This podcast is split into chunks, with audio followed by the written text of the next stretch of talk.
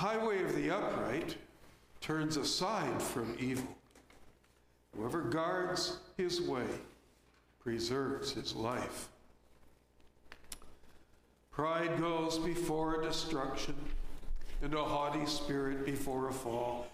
It is better to be of a lowly spirit with the poor than to divide the spoil with the proud.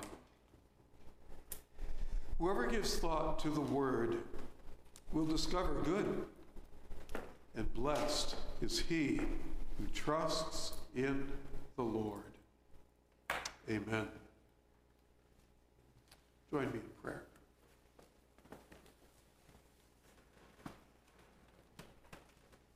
We thank you, our Father, for the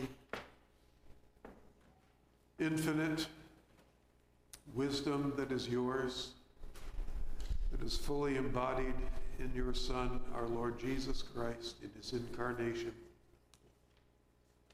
We thank you for the wisdom that is imparted to us by the Holy Spirit speaking in the Scriptures. We pray, O oh Lord, that as we read your word and as we consider it, you would grant us that heavenly wisdom that does not boast in our thoughts and insights and abilities, but seeks your truth as being more precious than gold or silver. Open our hearts and our minds to your word, O Lord. Build us up in your Son, Jesus Christ. We pray in his name. Amen. Well, I want to call your attention this evening to a passage that probably doesn't get much attention in Hebrews, but we need to look at the background for it in Genesis 20, in Genesis 25 and Genesis 27. the Genesis 25 reports the birth of Esau and Jacob, twins, twin children of Isaac and Rebekah.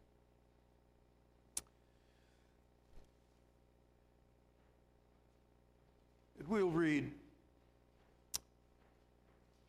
the account of the conduct of the two young men after they had grown. Begin reading at verse 27. When the boys grew up, Esau was a skillful hunter, a man of the field, while Jacob was a quiet man, dwelling in tents.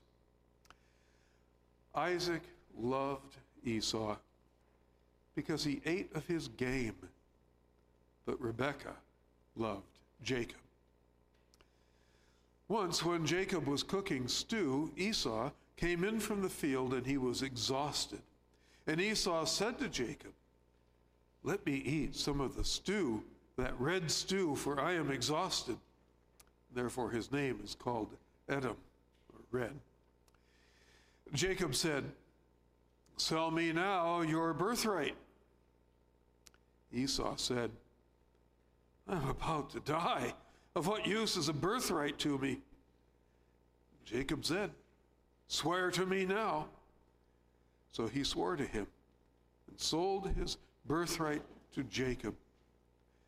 Then Jacob gave Esau bread and lentil stew, lentil stew, and he ate and drank and rose and went on his way. Thus Esau despised his birthright, which is not the end of the story. The time came when their father was dying and uh, desired to give blessing to his firstborn son Esau. And you may know the story that conniving with Rebekah, Jacob tricked his father into pronouncing the blessing on him instead of Esau. And we pick it up at verse 30 of chapter 27. And no sooner no sooner had uh, Isaac finished blessing Jacob, thinking it was Esau, Then Esau comes, seeking the blessing. As soon as Isaac had finished blessing Jacob, when Jacob had barely gone out from the presence of Isaac his father, Esau his brother came in from his hunting. He also had prepared delicious food and brought it to his father.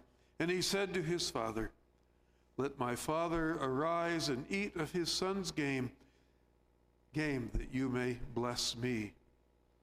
His father Isaac said to him, Who are you? He answered, I am your son, your firstborn son, Isaac. Then Esau trembled very violently and said, Who was it then that hunted game and brought it to me, and I ate it all before you came? And I have blessed him. Yes, he shall be blessed. As soon as Esau heard the words of his father, he cried out with an exceedingly great and bitter cry and said to his father, Bless me, even me also, O father. But he said, Your brother came deceitfully, and he has taken away your blessing. Esau said, Is he not rightly named Jacob? For he has cheated me these two times. He took away my birthright, and now behold, he has taken away my blessing. Then he said, Have you not reserved a blessing for me? Isaac answered and said to Esau, Behold, I have made him Lord over you, and all his brothers, and all his brothers I have given to him for servants. And with grain and wine I have sustained them. What then shall I do for you, my son? Esau said to his father, have you but one blessing, my father? Bless me, even me also, O my father. And Esau lifted up his voice and wept. We'll end the reading there and turn to Hebrews chapter 12 and read verses 12 through 17.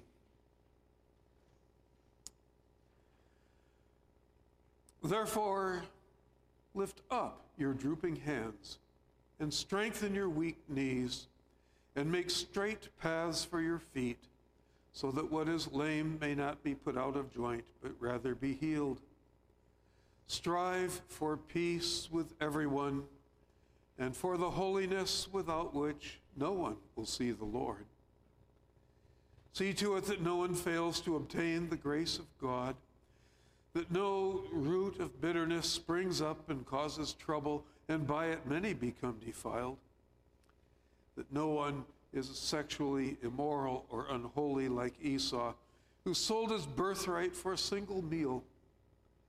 For you know that afterward, when he desired to inherit the blessing, he was rejected. For he found no chance to repent, though he sought it with tears. I'm going to reread that last line more literally. For he found no place of repentance, though he sought it with tears. We'll explain that as we go. Ah, Hebrews 12 is a truly wonderful chapter. I guess the whole book is, but uh, we're instructed to run the race of life as God marks it out for us with patience, looking to Jesus and looking to his sufferings and his resurrection triumph as our source of hope and strength. We're told to submit ourselves to the Father's discipline because the Father's discipline comes from a heart of love and his purpose to conform us uh, to his character in holiness. We're told to pursue peace with all men and holiness. We're told to be watchful in the passage we read, so that no one fail of the grace of God, so that no one has a bitter root springing up, causing trouble and defiling many. And I think gathering up the previous two admonitions is the third that no one be a fornicator or godless like Esau, who sold his birthright for a meal. Serious warnings. That's the character of Hebrews, mixing promises of God, calling us to faith and steadfastness and perseverance, and the warnings of God uh, laying before us. So it might be false If we turn away and give up the race that he sets before us. Now, Esau is put before us as an example of don't. Now, chapter 11 was a whole chapter full of do. And illustrates, this illustrates uh, a very significant way in which the New Testament use, uses the Old Testament. Uh, or as the Apostle Paul uh, writes to the Corinthians in chapter 10, after outlining uh, briefly uh, the tragedy of Israel in the wilderness because of their unbelief, he says, Now these things happened to them as an example, but they were written down for our instruction, upon whom the end of the ages have come. So here we have Esau as an ex- we have we have chapter 11 uh, this uh, chronology of, of, of Old Testament saints who trusted God. And then we have, and that's those are the do's. Do, do be like them by God's grace. And then we have Esau. He's an example of don't. He was greatly privileged by God. He was the firstborn son of Isaac. He was loved by his father above his brother. But there was growing up in Esau a poisonous root. And that breaks into full view when he sold his birthright to Jacob. for a dish of stew. Now, Jacob was no angel. His name, Jacob, means trickster, or uh, not trickster, he was a trickster, but uh, means supplanter, because he came out of the womb holding on to his brother's heel. Jacob was no angel, he was a schemer, he was a cheat. His life and God's dealings with him prove that salvation is by grace and not by our performance of good deeds. Esau was a spiritual fornicator. I'm not sure that referring to him as, as a man of uh, sexual immorality, that's the Greek word means fornicator, is meant to be taken literally, but certainly spiritually. Uh, he valued a full stomach more than God's friendship. And so he failed of the grace of God. It was his by right, but he did not lay hold of it by faith.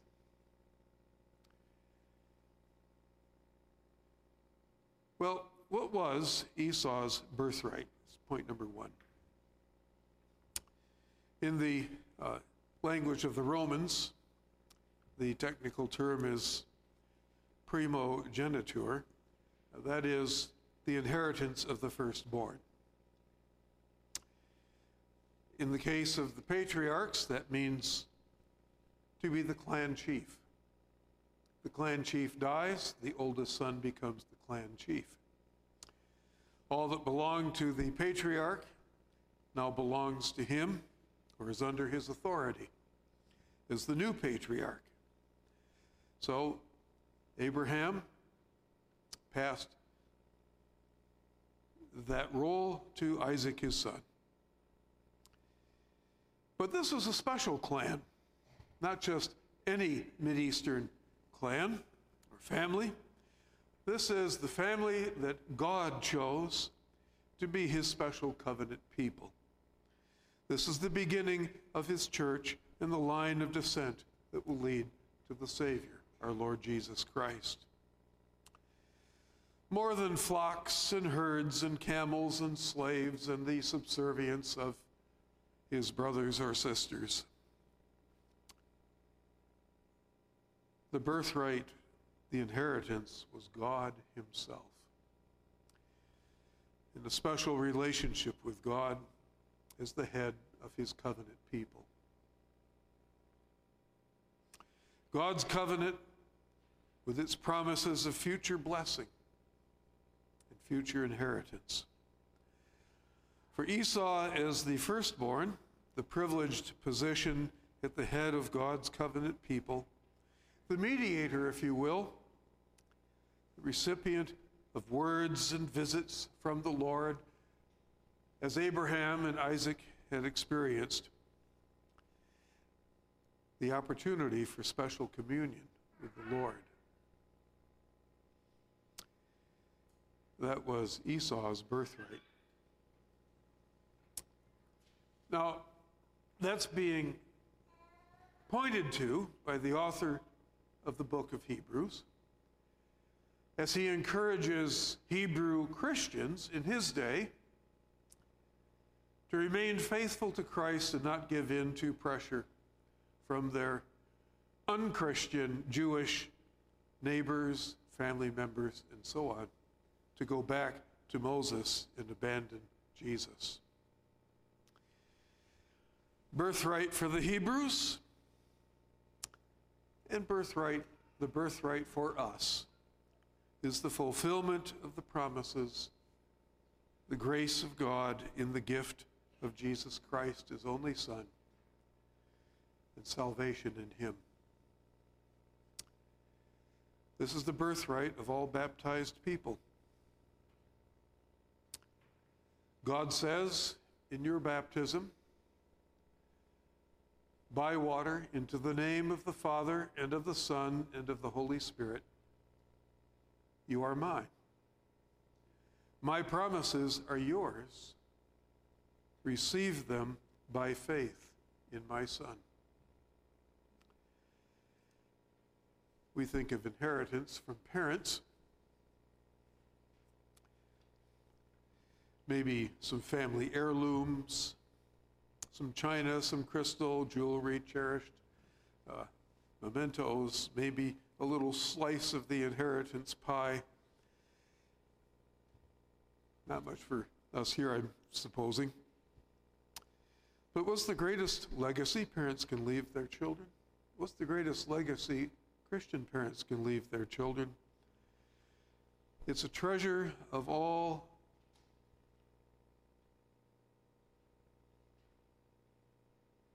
back up.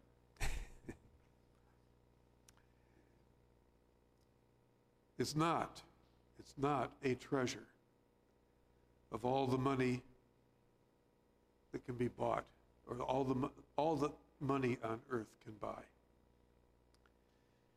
The treasure is God Himself, your Father, through faith in Christ, and the Father of your children as they lay hold of Christ by faith. Jesus Christ, God's Son, is your Savior from sin. He is the Lord of eternity. And his promise is that all who trust in him will spend eternity with him. That is the greatest heritage possible. Jesus said, what good can it do a man to own the whole world if he loses his soul? He told the story of a pearl merchant who spent his life buying and selling pearls, always looking, always looking for the best pearl. And when he found it, he sold everything else that he had to buy that pearl of great price and Jesus said, This is like someone who surrenders his life to receive the kingdom of God.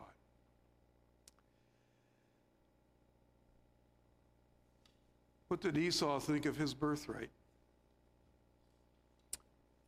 Genesis tells us that he despised it. Last verse in Genesis 25. He thought nothing of it. He sold it for a bowl of stew. Well, he was really hungry. Yes. Food now more precious than God Himself. This is the way of our sinful heart if we follow our inclinations.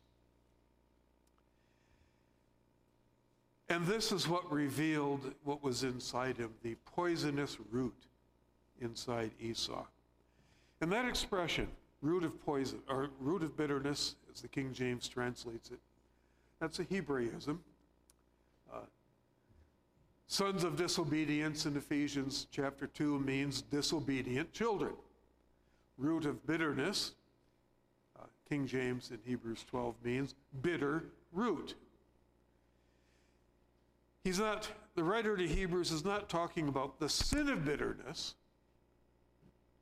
resentment, envy, jealousy, malice toward someone else. He's not talking about the sin of bitterness. He's saying that we must be careful that there not be a poisonous root in our hearts that we allow to grow and grow an attitude of loving the world more than Christ.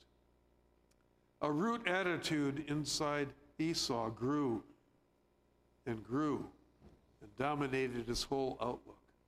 Food before God, the things of this world before God, the things I want and love before the things of God.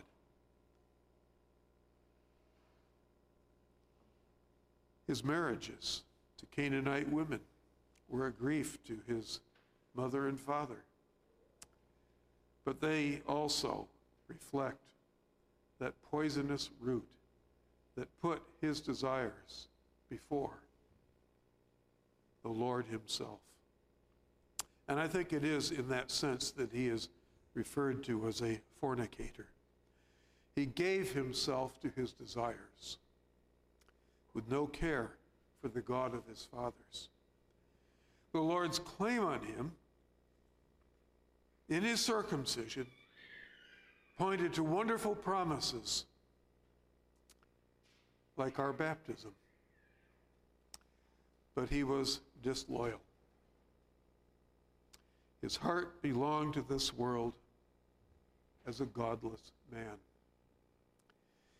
He failed of the grace of God. He despised and rejected God's gracious gift offered to him in the covenant.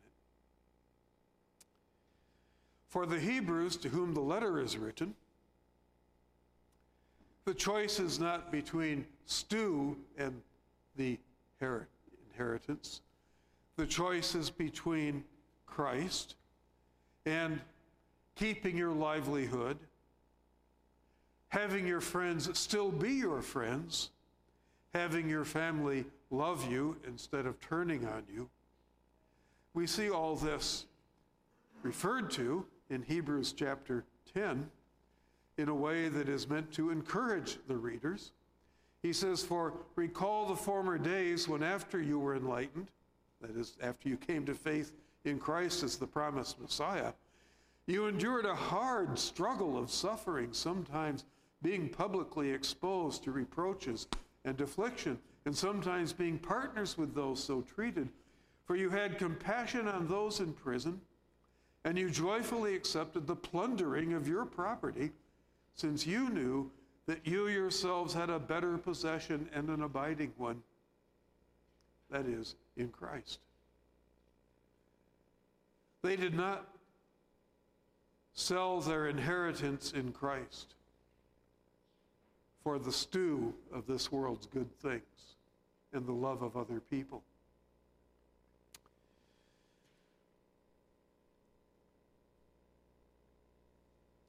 we might ask ourselves, what is my bowl of stew? What would I sell my birthright in Christ to obtain? And by God's grace, I hope every one of you there is no bowl of stew that I would give up Christ to have. Consequences. Consequences. For Esau, he sold his birthright to Jacob. Later, when Jacob cheated him out of his inheritance, uh, that was sin on Jacob's part and Rebekah's too. But in the providence of God, that was bestowing on Jacob, or rather bestowing on Esau the loss that he had already, that he had already committed to when he gave up his birthright for a bowl of stew. Jacob didn't earn that birthright, but God bestowed it on him as grace. Esau wanted his firstborn privileges. He begged his father to recant having blessed Jacob, but it was too late. Now, we can discuss, study, and discuss uh, why Jacob couldn't simply say, Well, I was deceived, and that, re- that revokes the validity of the blessing.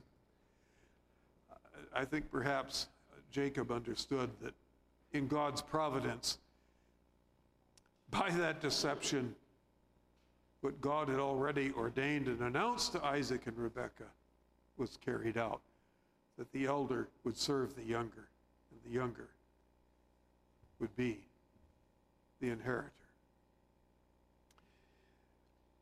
It was too late. And that's what I think is meant. I'm convinced that that is what is meant in verse 17 when we read, For you know that afterward, when he, Esau, desired to inherit the blessing, he was rejected. Now, the ESV says, For he found no chance to repent, though he sought it with tears, suggesting that, oh, he just, he just wanted so much to repent. Well, there's no verb there, there's a noun. And literally, he found no place of repentance, though he sought it with tears. What did he seek with tears? He sought for his father to take back the blessing on Jacob and give it to him instead.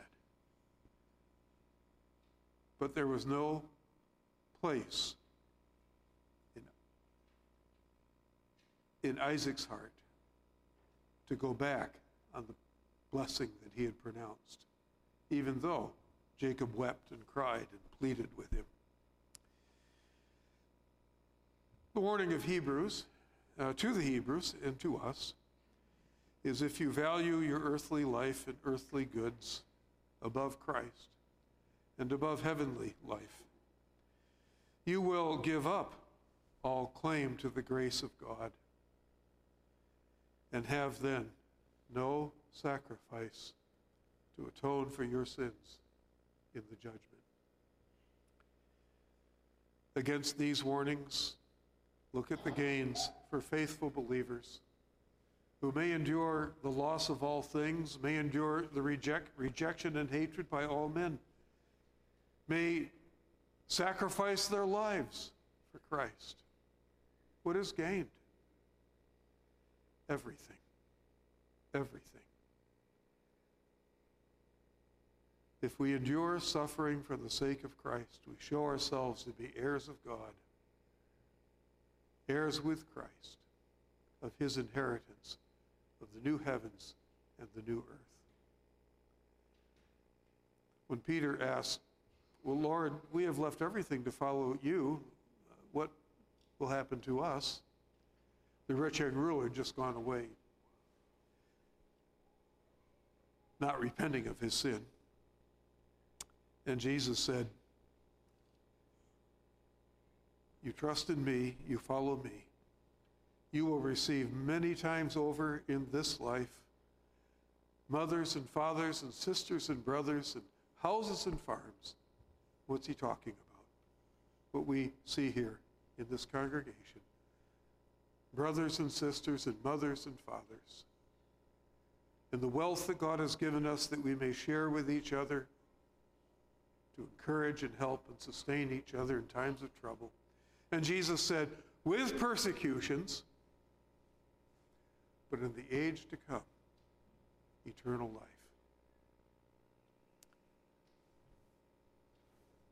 Value your inheritance and teach your children what a wonderful inheritance it is, and that they should value it more than anything else in this world.